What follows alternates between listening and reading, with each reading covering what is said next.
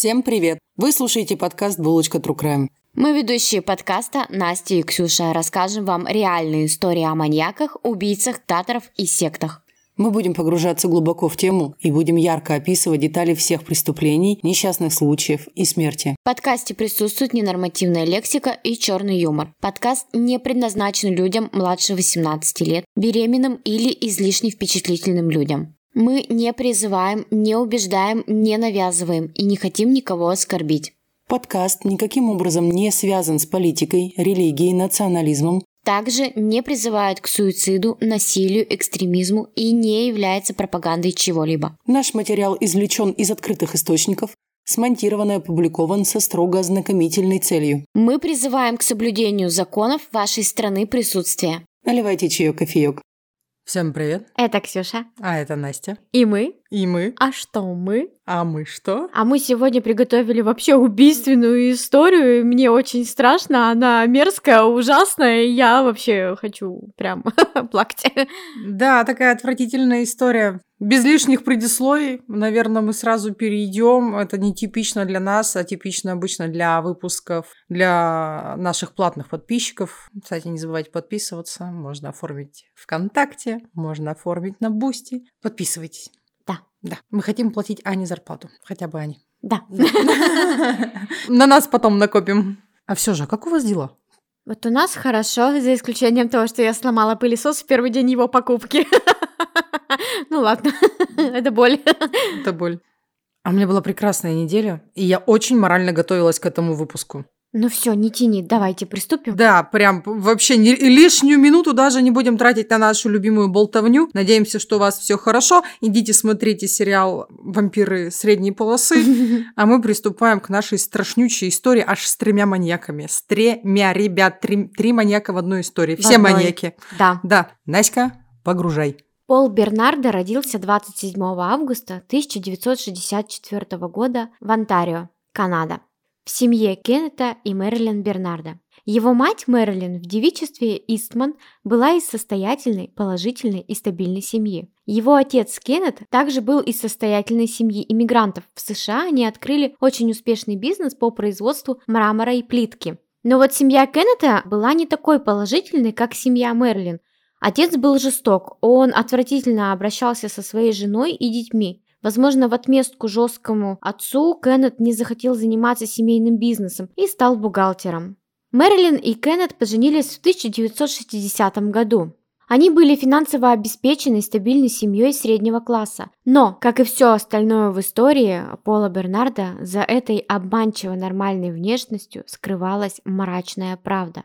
Когда Пол был маленьким, его отца арестовали за растление соседской девушки. Кеннет, его отец, пробирался на задний двор соседей, подглядывал за совсем молодой девушкой, а вскоре он а, растлил и изнасиловал свою старшую дочь. Мать была сломлена известием о том, что ее муж осужденный педофил.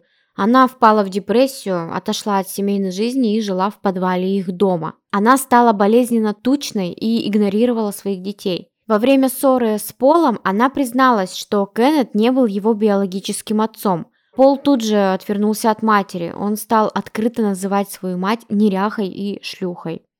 А дальше Пол, видимо, ебанулся окончательно и покатился по наклонной в сторону ада.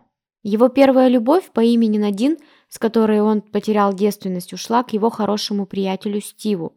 А ушла она из-за того, что Пол проявлял излишнюю внимательность, которая переходила в контроль действий над девушкой. Пол был в такой ярости, что он сжег все, что было связано с Надин. В июле Пол окончил среднюю школу сэра Уилфеда Лоура, почувствовал себя достаточно взрослым, чтобы ходить в бары и знакомиться с женщинами гораздо старше его. Он всегда лгал о своем возрасте, чтобы заниматься с ними сексом, а ему на то время было всего лишь 17 лет. Летом 1986 года он получил свой первый запретительный ордер, Пол преследовал и названивал девушке своего друга Вана. Кэрол, эта девушка его друга, за которой он следил, выносит запретительный а, судебный приказ против Пола за непристойные телефонные звонки. С девушками у него вообще ничего не выходило. И не в плане секса, а в плане отношений. Все его попытки заканчивались через месяц. Пол заканчивает колледж и устраивается на работу младшим бухгалтером в бухгалтерскую фирму Price Waterhouse. Последняя попытка завести отношения вновь были провальными. Дженнифер Томпсон, которая встречалась с ним всего пару недель, угрожала обратиться в полицию, если он не скроется за горизонтом. И он прекращает свои попытки найти покорную девушку, которая выполнит все его сексуальные желания. И тут же рождается насильник из Скарбора. Большинство нападений в Скарсборо было совершено на молодых женщинах, которые он преследовал после того, как они выходили из автобусов поздно вечером. То есть он орудовал исключительно ближе к ночи. Мы сейчас приведем а, несколько примеров, как вообще Пол в качестве насильника Скарбора действовал. Угу. То есть у него был одинаковый совершенно сценарий действий. Например, 4 мая 1987 года Бернардо совершил свое первое изнасилование 21-летней женщины. Он ее изнасиловал прямо перед ее домом после того, как э, преследовал ее от автобуса. Эта атака длилась более получаса. Следующее преступление было 14 мая. Он напал на 19-летнюю девушку на заднем дворе дома ее родителей. 27 июля он предпринял третью попытку изнасилования. Он тогда избил молодую женщину, но все же не стал насиловать, потому что она дала ему очень яростный отпор. 16 декабря он совершил еще одно нападение. Он тогда напал на 15-летнюю девочку. И на следующий день после этого преступления полицейская служба Торонто предупредила женщин Скарбора, что не стоит, во-первых, поздно вечером или тем более ночью быть одной на улице. Или даже если они движутся, например, там с учебы или с работы на автобусе, нужно, чтобы обязательно с ними кто-то был и, например, встречал на остановке и провожал до дома. 23 декабря того же 1987 года он совершает свое четвертое преступление. Во время этого нападения Пол изнасиловал 17-летнюю девушку. Он угрожал ей ножом. Это тоже происходило, кстати, в ее доме. То есть он даже не где-то на улице, а он уже стал в дома проникать. 18 апреля 1988 года он напал на 17-летнюю девушку. 25 мая его почти поймали потому что его заметили, как он наблюдал за автобусной остановкой. Он прятался за деревом и вел себя достаточно таки странно. Следователь mm-hmm. его заметил и начал преследовать, но Полу удалось скрыться. 30 мая он совершил еще одно нападение. На этот раз он был в Кларксоне, это примерно в 25 километрах к юго-западу от Скарбора. Он напал и изнасиловал 18-летнюю девушку. 4 октября он предпринял еще одну попытку нападения, чтобы изнасиловать девушку, но у него не получилось. Она также дала ему, как вторая его жертва, очень яростный отпор, но так как Бернардо всегда ему угрожал ножом при нападении, он все-таки нанес ей серьезные ножевые ранения в бедро и ягодицу, и ей даже потребовалась медицинская помощь, накладывали швы, то есть он там ее серьезно порезал. 16 ноября он снова нападает, напал он на 18-летнюю девушку на заднем дворе дома ее родителей. Как вы понимаете, жаль, что у него все получилось. И уже 17 ноября полиция сформировала специальную оперативную группу, которая занималась поимкой вот этого неизвестного насильника. 27 декабря сосед увидел, что на его соседку происходит нападение, и ему удалось э, отогнать. Угу, спугнуть. Спугнуть, да. То есть э, нападение было, но ничем не завершилось, к счастью.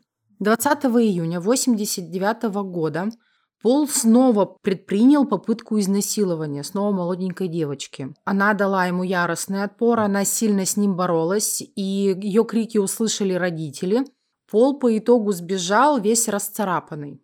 То есть она там, как дикая кошка, с ним боролась. 15 августа он снова совершает попытку нападения на 22-летнюю женщину. Он ее заприметил накануне, он наблюдал за ней, он ее преследовал, и когда она поздно возвращалась домой, он а, проник в ее дом, и изнасилование свершилось. 21 ноября он э, снова идет э, насиловать. И в этот раз он находит себе 15-летнюю жертву, которую увидел на остановке. Ну, к сожалению, он ее изнасиловал. 22 декабря 1989 года он снова идет нападать. И теперь он э, снова выслеживал какое-то время девушку, ей было 19 лет. И он на нее напал, когда она была на лестнице в подземном паркинге.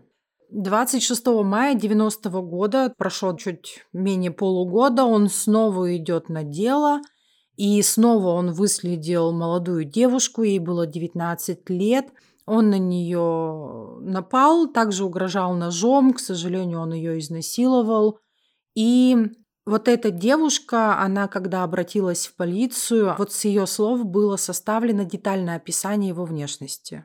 Другие девушки не могли рассказать, как он выглядел, чтобы составить его портрет. Угу. Этот портрет, который полиция создала, тогда, кстати, использовали компьютер, то есть обычно же, ну, до этого, это 90-е годы, и тогда уже стали делать портреты на компьютерах, а не просто из полосочек составлять. И они распространили этот портрет вообще по всей Канаде, угу. чтобы этот портрет был максимально везде. И, естественно, участвовали в этом газете. В газете обращались люди, которые, возможно, видели где-то подобного человека и было для полиции получено 16 тысяч ответов. То есть вот они обращение составили, видели ли вы такого человека. Вот они получили аж 16 тысяч ответов. В течение следующих нескольких недель было э, выявлено три человека, которые сказали, что, вот прям трое сказали, что портрет очень похож на Пола Бернарда. Угу. Исследователи аж дважды его допросили. Он тогда жил в доме своих родителей еще в Скарборо. Разговор с Полом удовлетворил полицию, потому что он был положительным молодым человеком. Это блондин с голубыми глазами, такой слегка кучерявый, улыбающийся, веселый. Вообще все его друзья описывали всегда как очень позитивного молодого человека. И полиции вообще даже не возникло мысли, что его можно в чем-то подозревать но они все же взяли у него образцы волос, крови, слюны для анализа ДНК, чтобы сравнить, естественно, с теми образцами, которые были найдены на жертвах изнасилования. Угу. Но почему-то, чего я до сих пор, кстати, не понимаю, то есть вот они в 88 году с ним первый раз поговорили, и второй раз тоже тогда поговорили. Почему-то не сравнили с ДНК. Я не нашла этой информации. Не сравнили? Или не, не совп- совпадений не вот нашлось? не сравнили. Не сравнили именно. То есть вот они у него взяли, но почему-то не сравнили. Угу. Не было совершенно информации о том, что они не совпадают. Просто такие, ну мы у тебя возьмем, но ты такой положительный, и мы, ну как бы не будем просто дальше проверять. В общем, Полу тогда удалось отбрехаться от полиции, и полиция перестала ему досаждать, и он тогда уехал к Карле. А кто такая Карла? И что она делает, да, в нашей истории про насильника из Скарбора? Угу. Карла Хамолка была его, так скажем, предполагаемой девушкой. У них была связь, близко похожа на отношения. Эта связь принесет боль, блин, и смерть очень многим девушкам. А позже вообще, когда их совместные преступления станут известными, паре убийц дадут прозвище убийцы Кен и Барби из-за того, что они внешне красивые и из-за того, что у них был богатый статус. То есть ну, они как Кен и Барби, типа. Да, они же из хороших, из богатых семей-то. Да, да, да. Пол познакомился с Карлой в 1987 году, когда ему было 23 года, а ей 17. Карла была на ветеринарной конвенции в Торонто в 1987 году. Она родилась 4 мая 1970 года в Порт-Кредит, Онтарио, Канада. Она родилась в семье коми-вояжера Карла Хамолки, он был иммигрантом, алкоголиком из Чехословакии. И его жены Антарио Дороти Сегер, сотрудницей гериатрической клиники. У нее было две младшие сестры, Лори и Тэмми. Карла была умным ребенком и хорошей ученицей, которую обожал ее отец. Но он также оскорблял ее, ее мать и сестер во время пьяных эпизодов и укрывался в подвале, когда спорил с ними. Однако, когда их брак дал трещину и он завел любовницу, жена в ответ предложила им секс втроем. С юных лет Карлу описывали как упрямую и властную, неспособную идти на компромисс с другими детьми и всегда готовую высказывать свое мнение взрослым. У нее был депрессивный эпизод после того, как она начала посещать среднюю школу сэра Уинстона Черчилля, во время которой она одевалась не соответствующим образом, резала себя и заявляла о ложных попытках самоубийства, чтобы привлечь внимание. Позже у нее развились садистские и мазохистские фантазии, Хамолка устроилась на неполный рабочий день в зоомагазин, когда училась в старшей школе, а после ее окончания в 1988 году она была принята на работу в ветеринарную клинику Торальда а в качестве штатного ветеринарного техника, откуда ее и отправили на ветеринарную конвенцию. Там он и встретил ее. История любви маньяков. Итак, история любви, значит. Она ела бутерброд с сыром на гриле со своей подругой в ресторане отеля. Он дразнил ее тем, что она обедала в пижаме. Она флиртовала в ответ. Они пошли в его комнату. После этого он стал ее большим плохим бизнесменом, а она его принцессой. Бернарда и Хамолка сразу почувствовали влечение, которое только усилилось, когда Бернарда обнаружил, что в отличие от других девушек, с которыми он встречался, Хамолка разделяет те же самые болезненные фантазии. У них быстро начались садомазохистские отношения, в которых Бернардо выступал в роли оскорбительного хозяина, а Хамолка в роли добровольного раба. Все время, пока они встречались, Пол также жестоко насиловал девушек Скарбора. То есть, ну, ему было мало. Значит, не удовлетворяла она его полностью. Да. Пол и Карла в конце концов обручились. В письме другу она описывала их отношения и писала ему, что Пол и я счастливы как никогда. Он такой замечательный, такой романтичный. А но самое вот отвратительное, ну не самое отвратительное в этой истории, но одно из самых отвратительных в этой истории, что она прекрасно знала, чем он занимается в Скарборо. Да, То да. есть она знала, что он насиловал девчонок. К 1990 году Пол проводил много времени с семьей Карлы, и он им нравился. Он был помолвлен со старшей дочерью и постоянно флиртовал с младшей. Он не сказал им, что потерял работу бухгалтера, и вместо этого он занимается контрабандой сигарет через а, близлежащую американско-канадскую границу. Он стал одержим Тэмми. Тэмми – это младшая сестра Карлы. Заглядывал в ее окно и входил в ее комнату, чтобы мастурбировать, пока она спала. Карла помогала ему, сломав жалюзи в окне своей сестры, чтобы дать Полу доступ. Капец, это просто жесть какая-то, боже мой. В июле Пол повез Тэмми через границу за пивом для вечеринки. Находясь там, Пол позже сказал своей невесте, что они напились и начали целоваться. Полу стало скучно в отношениях с Карлой, и он постоянно ей тыкал, что она не была девственницей, когда они встретились. И вот вскоре он обратил свое больное внимание на 15-летнюю сестру. А он обратил внимание на Тэмми. И Карла, она вовсе не возмущалась желаниями Пола, а даже поощряла их. Она сказала Полу, что хочет, чтобы он получил девственность ее младшей сестры в качестве рождественского подарка. Ксюша мотает головой, я тоже. Согласно показаниям Пола на суде, 24 июля 1990 года Карла смешала соус для спагетти с, с измельченным валиумом, который она украла в ветклинике, где она работала. Она подала ужин сестре, вскоре сестра потеряла сознание. И когда Тэмми лежала без чувств, Карла и Пол раздели ее. Карла приложила ткань, пропитанную галатаном, к носу и рту сестры, чтобы погрузить ее в более глубокий сон. Пол начал насиловать Тэмми, и Карла смотрела. А еще они все это снимали на камеру. А еще это все происходило в доме Карлы и Тэмми, когда родители Карлы и Тэмми спали наверху. Эта парочка упырей снимала себя на камеру, как они поочередно насиловали девушку без чувств в подвале. И через какое-то время Тэмми начало рвать, видимо, из-за смеси и валиума, и галатана. Тэмми начала задыхаться. Пара попыталась оживить ее, затем позвонила в службу 911. Но сначала они спрятали улики, одели Тэмми и перенесли ее в ее спальню из подвала. Девочку госпитализировали. Через несколько часов Тэмми Хамолка была объявлена мертвой в больнице общего профиля Сент-Катарнис. Она даже не пришла в сознание. Хотя у Тэмми был видимый химический ожог на лице вот от того галотана, который Мгм. был на тряпке, ее смерть была признана случайной. Мы приложим фотографии к посту, который напишем у себя в ВК, и на Boosty тоже будут фотографии. Очень странно на самом деле, что не задумались, что что-то не так пошло, потому Мгм. что у нее не то чтобы химический ожог, а у нее же прямо черные-черные подглазники были на лице и Мгм. огромная такая красная, разъеденная химикатом, вот огромная площадь повреждения на щеке. Почему вот они не подумали? Не стали заморачиваться, видимо. Это так странно, Это да? очень странно, да, согласна. На похоронах э, Пол был пойман за поглаживанием волос Тэмми, когда она была в гробу.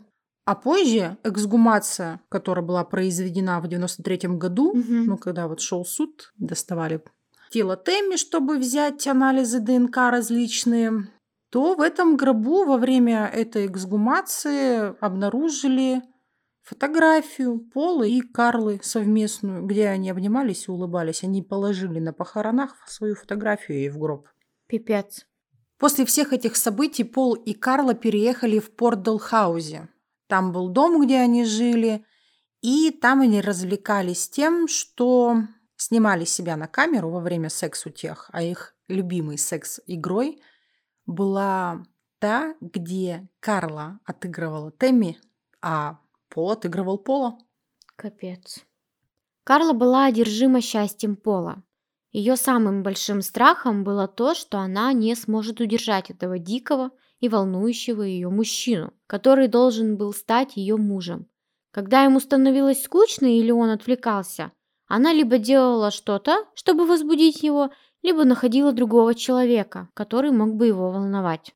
Пол постоянно твердил, что Тэмми больше недоступна ему для его сексуального удовольствия, и обвинял Карлу в том, что она стала причиной ее смерти. Карла искала замену Тэмми, кого-то очень молодого и девственного. Карла знала нужного человека, подростка по имени Джейн, очень похожую на умершую сестру Карлы. Джейн будет свадебным подарком Карлы Полу. Но прежде чем Карла преподнесет свадебный подарок, случится их второе совместное изнасилование. Джейн будет извинением за смерть Тэмми и заменой Тэмми. А чуть позже Карла преподнесет свадебный подарок Полу, но об этом мы чуть-чуть позже расскажем. Сначала случится их второе совместное изнасилование. Эту девушку будут звать Джейн Доу. Джейн Доу, как и Джон Доу, это юридический термин, использовавшийся в ситуации, когда настоящий истец неизвестен или анонимен. Ну а в качестве, например, неизвестного ответчика использовали не Джон Доу, говорили, а Ричард Доу. Да, и в употреблении правоохранительных органов США под этим псевдонимом подразумевалось неопознанное тело. Джейн станет извинением Карлы перед Полом за то, что умерла Тэмми, которой он не сможет больше насладиться. 7 июня 1991 года Карла пригласила в свой новый дом подростка, с которым она подружилась на работе.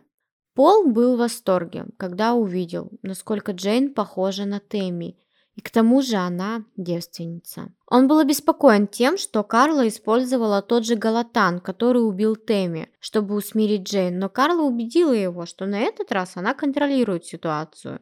После того, как Джейн потеряла сознание, эта парочка упырей снимали все издевательства над ней на камеру.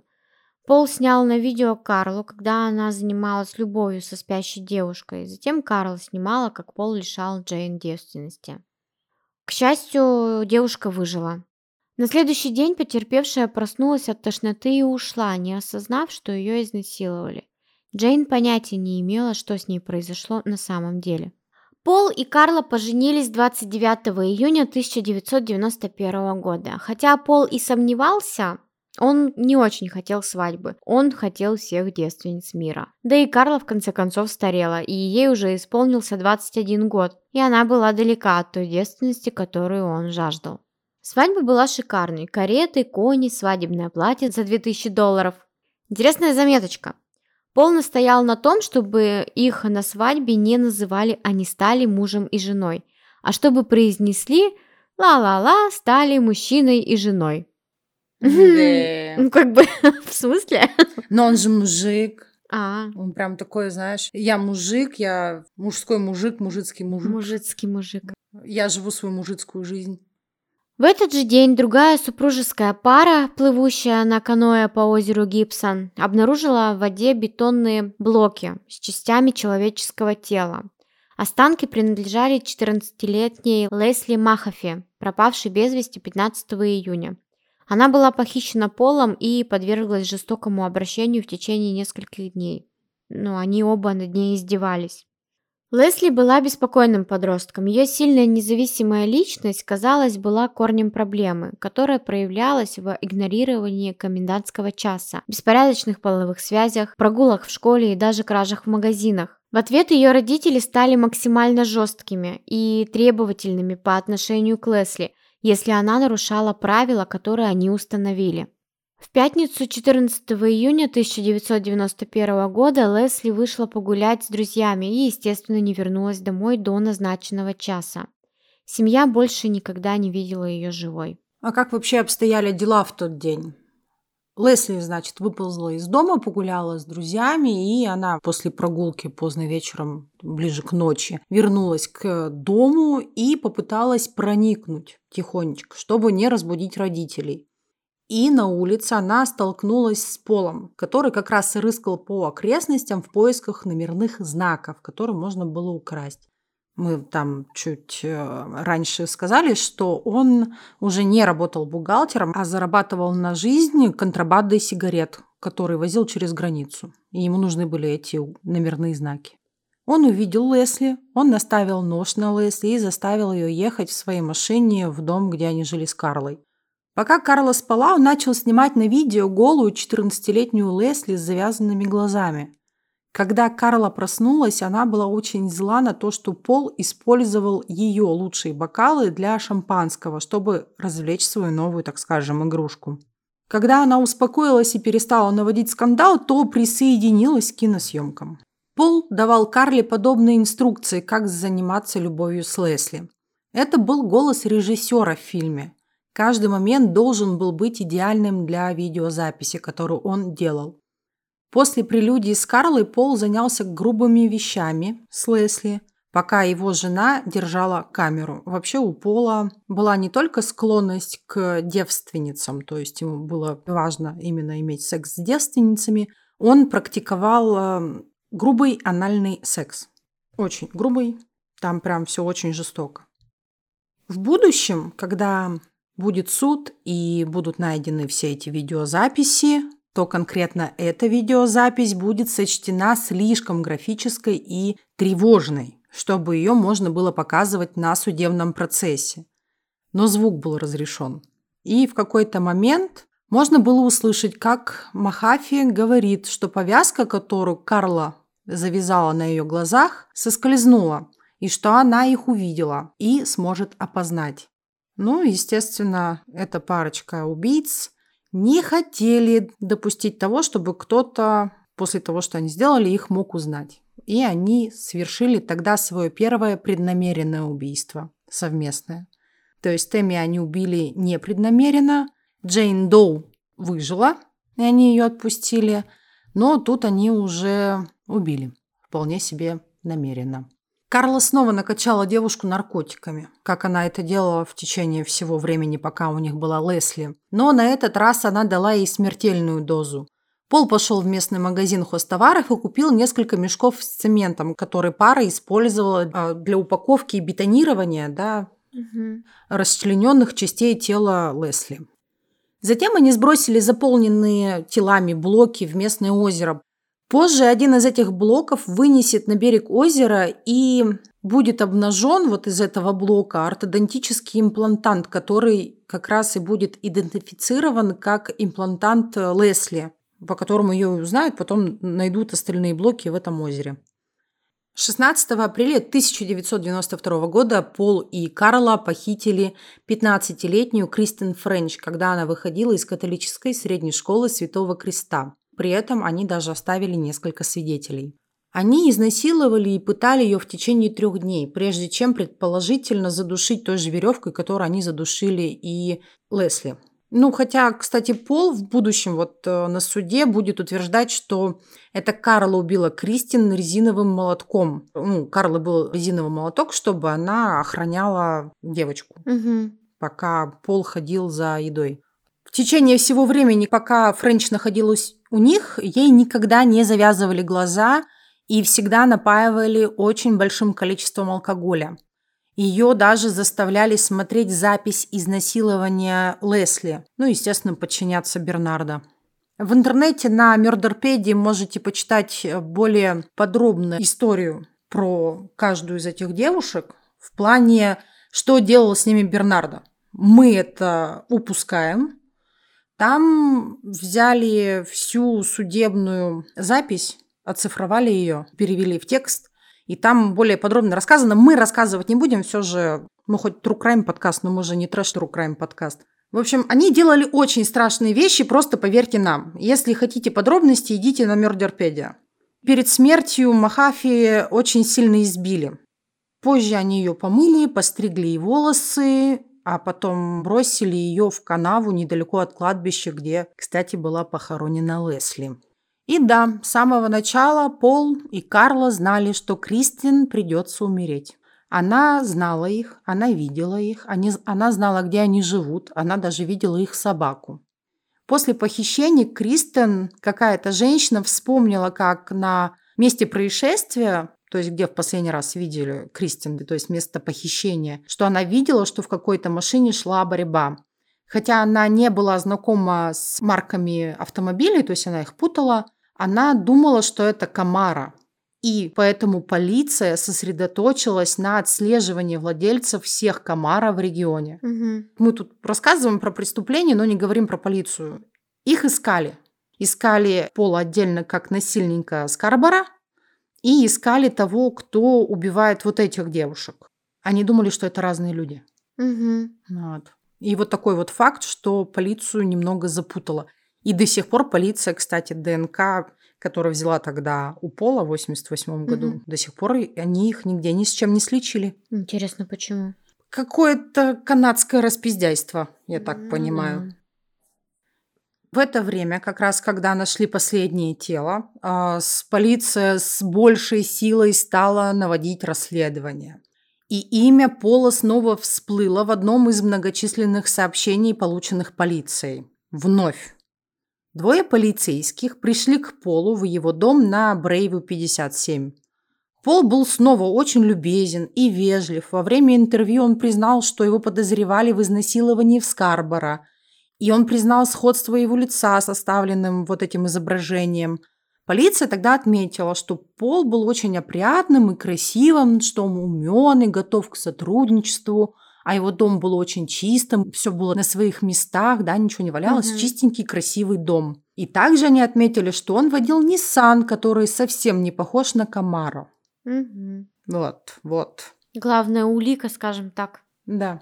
Но был один детектив, который засомневался. Имя его Ирвин. И несмотря на все сомнения, что он или не он, а многие считают, что не он, типа не Пол, он все-таки поставил Пола под наблюдение. И чуть-чуть позже, после того, как он стал наблюдать за Полом, Ирвин узнал, что на Пола только что предъявили обвинение в нападении. Обвинение в нападении предъявила его жена Карла. Вот это поворот. А с чего все началось? Пол избил Карлу металлическим фонариком, нанеся ей сильные побои, а после доставил ее в больницу.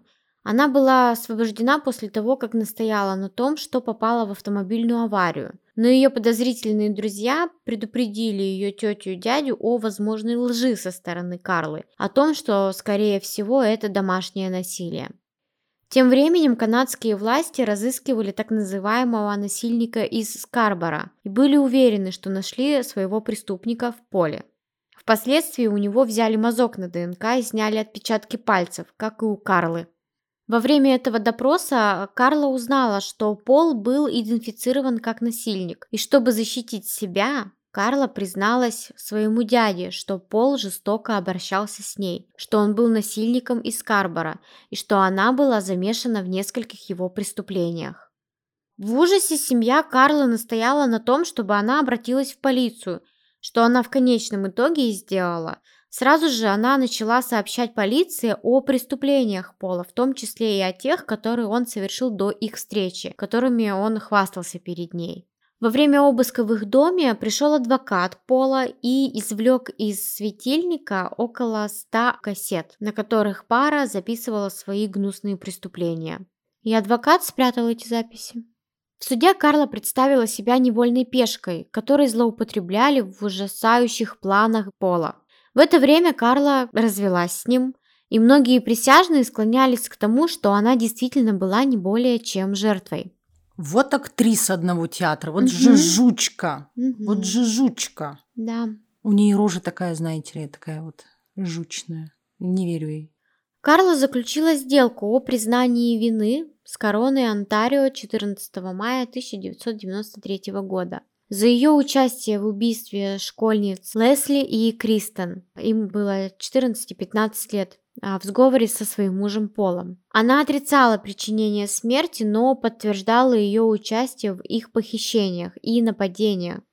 На слушаниях по вынесению приговора были зачитаны факты о ее роли в употреблении наркотиков, сексуальном насилии и смерти от аспирации рвотными массами ее сестры Теми. Характер и степени причастности Карлы к делам Лесли и Кристен были эффектно раскрыты в шести самодельных видеокассетах, которые позже были обнаружены.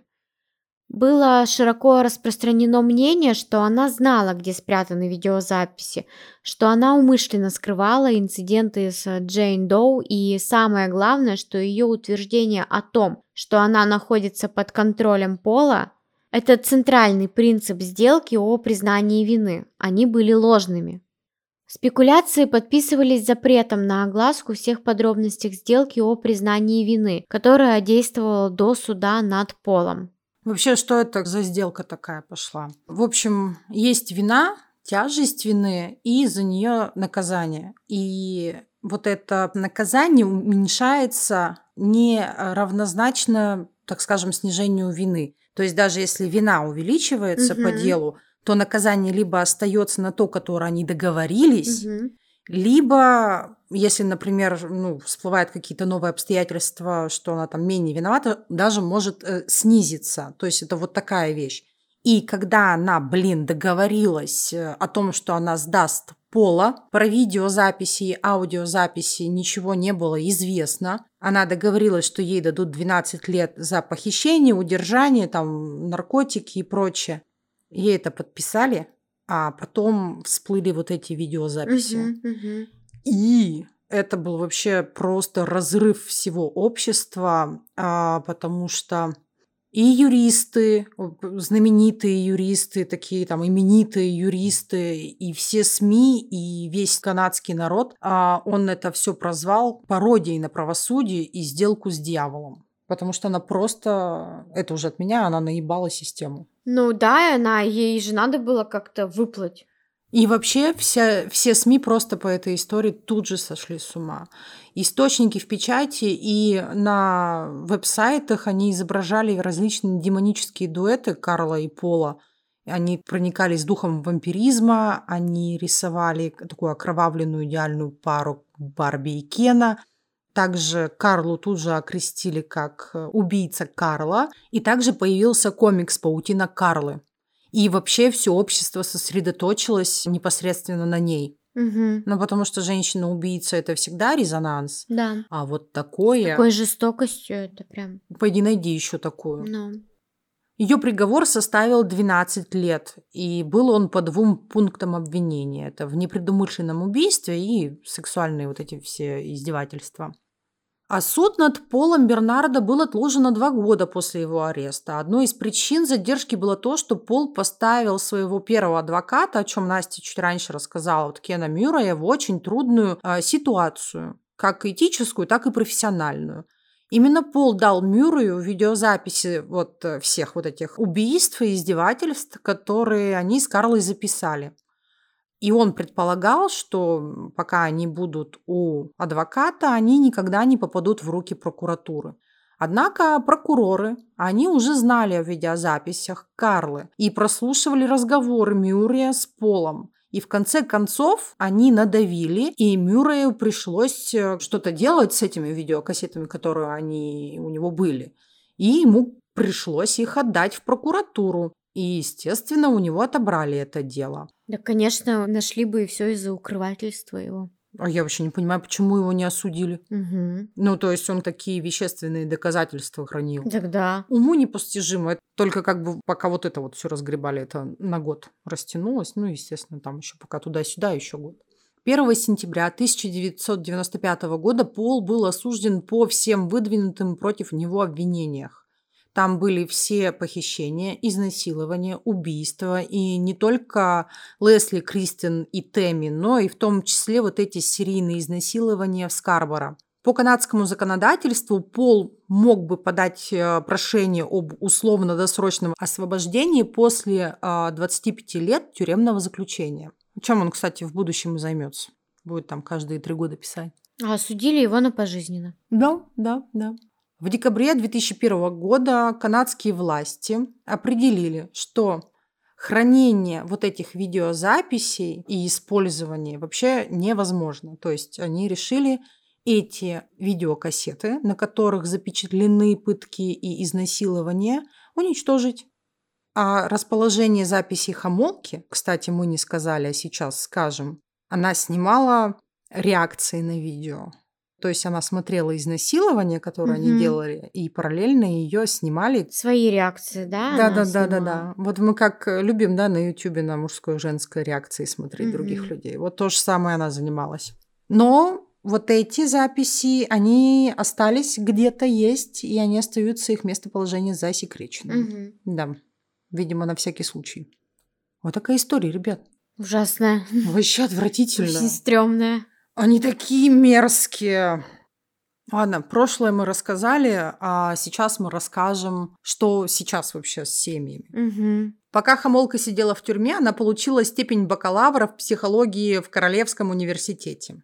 Пипец. Да. Как, как так? Слушай, это очень удобно. Ты хочешь получить вышку, но как бы у тебя нет возможности там идти на очное, да, потому что ты как бы тебе надо работать. И тут она садится в тюрьму, у нее появляется куча свободного времени, и она просто такая, хм, чем бы заняться? Пойду учиться. Я в шоке. А, кстати, ты близка к истине как никогда. Я посмотрела фотки э, Камолки в тюрьме, угу. и ты вот прям в точности сейчас описала как, видимо, она себя чувствует, ну, что-то скучно, пойду поучусь. Угу. Там она такая счастливая, такая довольная, при макияже, при параде. По ней видно, что ей там очень хорошо угу. и очень скучно. Кстати, когда только их схватили, Карла подала на развод, она развелась с Полом, а чуть позже она вышла замуж за брата своего адвоката. Это какой-то кошмар. Подожди, то есть... А, ой, это ужас. Ну, то есть, как бы, ну, адвокат же знал, чем ну, занимается. Да. То есть он такой, познакомься, брательник, это Карла Хамолка. Не-не-не, брат такой. Ну, адвокат такой, надо брату найти свободную женщину. Как раз одна сейчас в тюрьме 12 лет сидит, ей делать нехер. Пипец, господи, что с этими людьми не так?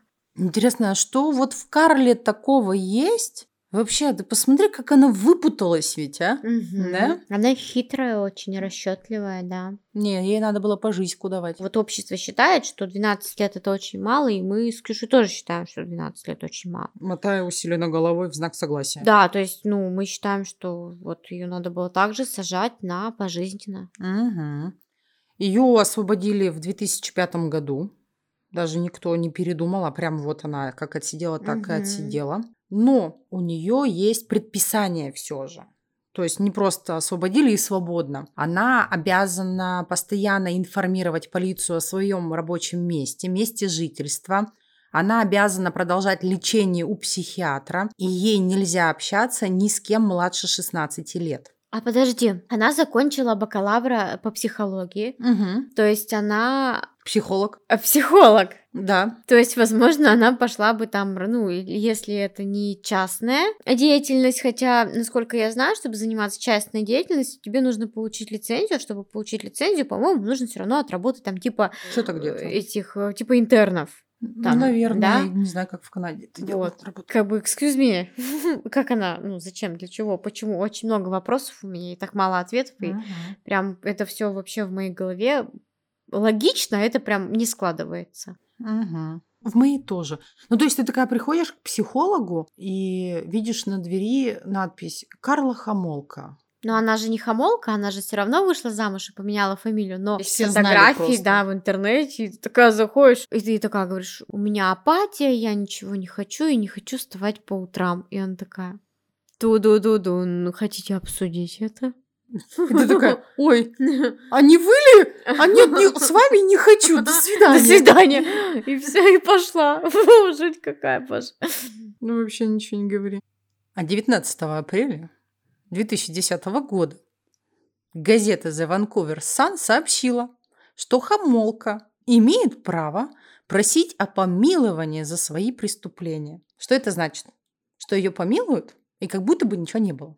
Ни срока не было, ни преступления не было. Ну, типа, покаялась и сказали, ну, ладно. И типа ей Аннулируем. аннулируют судимость. Да.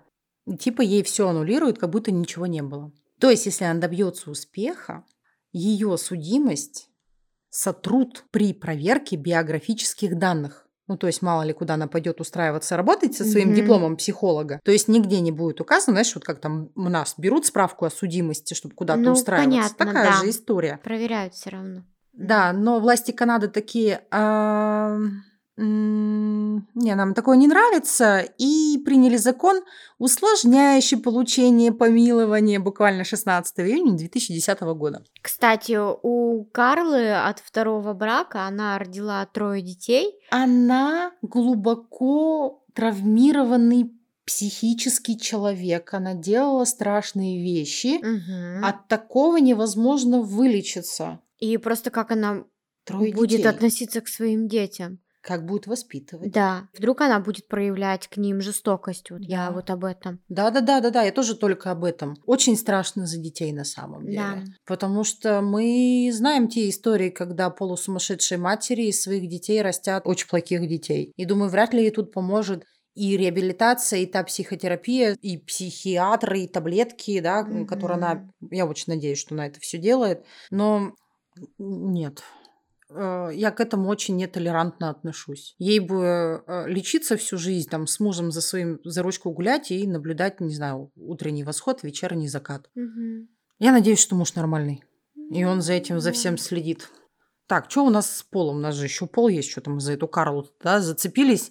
Он, значит, в тюрьме, и большую часть он своего пребывания в тюрьме провел в одиночной камере. То есть за него вообще очень жестко взялись. И по сообщениям канадской прессе в феврале 2006 года он признался в новых преступлениях, как минимум в 10. Мгм. Вот. Что он сексуально домогался еще, еще, еще. А в 2021 году ему отказали в условно-досрочном освобождении. То есть он еще попытался что-то сделать для условно-досрочного освобождения. Вот несгибаемый оптимизм у человека. Да. А так как ты постоянно эту фразу говоришь в мою сторону, мне теперь тоже страшненько. И мне тоже. Зачем ты это сказала?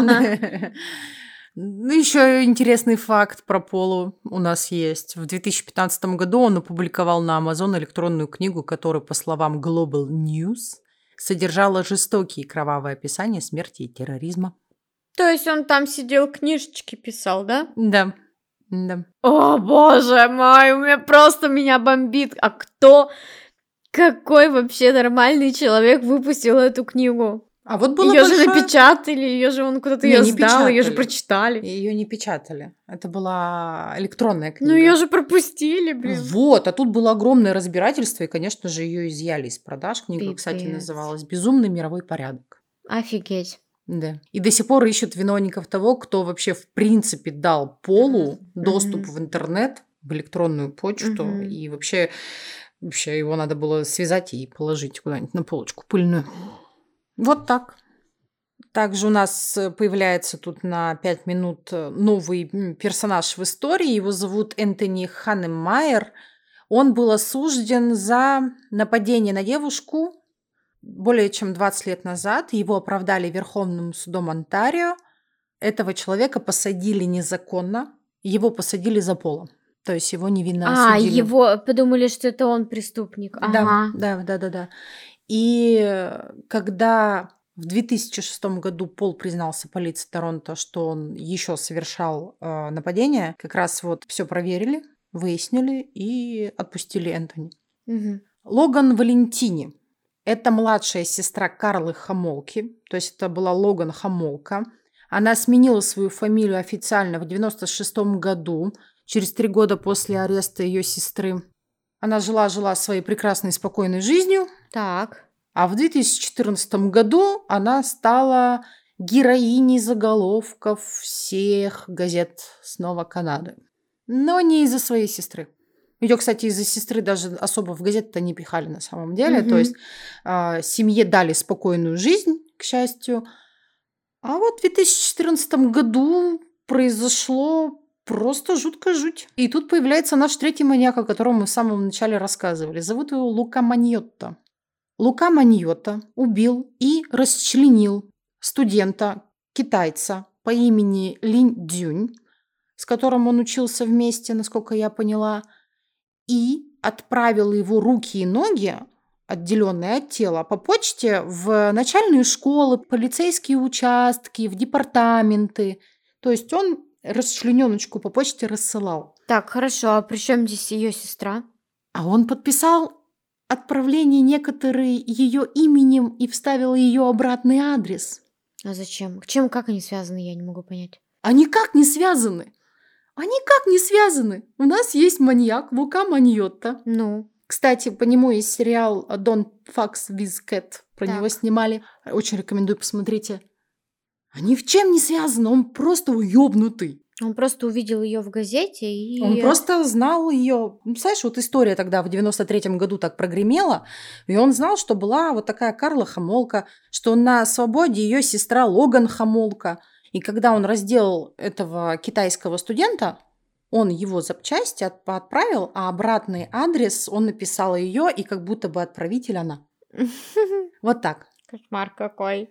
Да, и, значит, э, Логан выступала в качестве свидетеля по делу вот этого маньяка. Мгм. Его, конечно же, приговорили к пожизненному заключению.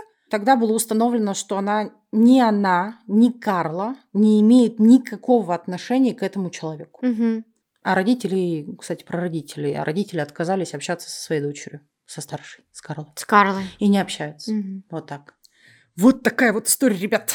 Кошмар просто. Это меня концовка меня вообще ошарашила. По нашей традиции в конце мы всегда чтим жертв преступлений. Карла и Пол вместе э, изнасиловали, пытали и довели до смерти Теми Хамолку, Кристин Френч и Лесли Махафи. А также изнасиловали и, к счастью, отпустили живой, почти здоровый Джейн Доу, девушка, имя чье никто нигде не назвал. И еще от 19 до 43 жертв было плюсом у Пола. Ну, точное количество мы никогда не узнаем. Что очень печально. Да. Да. По истории Карлы Хамолки и Пола Бернарда было снято очень много фильмов. А, Самые знаменитые и которые рассказывают историю приближенно к правде, без э, лишней воды и до придумывания историй. Мгм. Значит, документальный фильм «Убийца Кен и Барби. Утерянные записи убийств». Он был снят о Карле Хамолке. В 2006 году на экраны вышел американский фильм «Карла». И в этом фильме Миша Коллинз сыграл Пола Бернарда. Он, кстати, очень классно его там сыграл. Я смотрела нарезки, полностью, честно сказать, не смотрела ни одного, потому что история для меня тяжеловата. А Миша Коллинз сыграл Костила в сериале «Сверхъестественное». Вот, фактик от меня. А У меня сейчас такие большие глаза, удивленные. Ужасно. Ужасная история. Ксюша, А. спасибо тебе, что нашла. Вот такая вот история. Я, наверное, я, наверное, посмотрю этот фильм. Я хочу посмотреть. Мне интересно, как сыграл, как актеры сыграли и передали. э, Взаимоотношения, да, ребята? эти? Да, как они вот в роль вот вошли. Мне всегда вот это вот интересно. Такие вот дела. Да, фоточки, как обычно, по нашей традиции, мы приложим в ВК. Заранее выпуски сами знаете, где слушать на Boosty. Спасибо вам большое. Спасибо, что послушали этот длиннючий выпуск и эту страшнючую историю. Мы старались. Yep. Пока. Пока. Вы слушали подкаст «Булочка True Crime». Подписывайтесь на наши соцсети, ставьте лайки и пишите комментарии. Поддержать наш проект вы можете на Бутсе и в ВК. Ссылки указаны в описании. Спасибо и до новых встреч!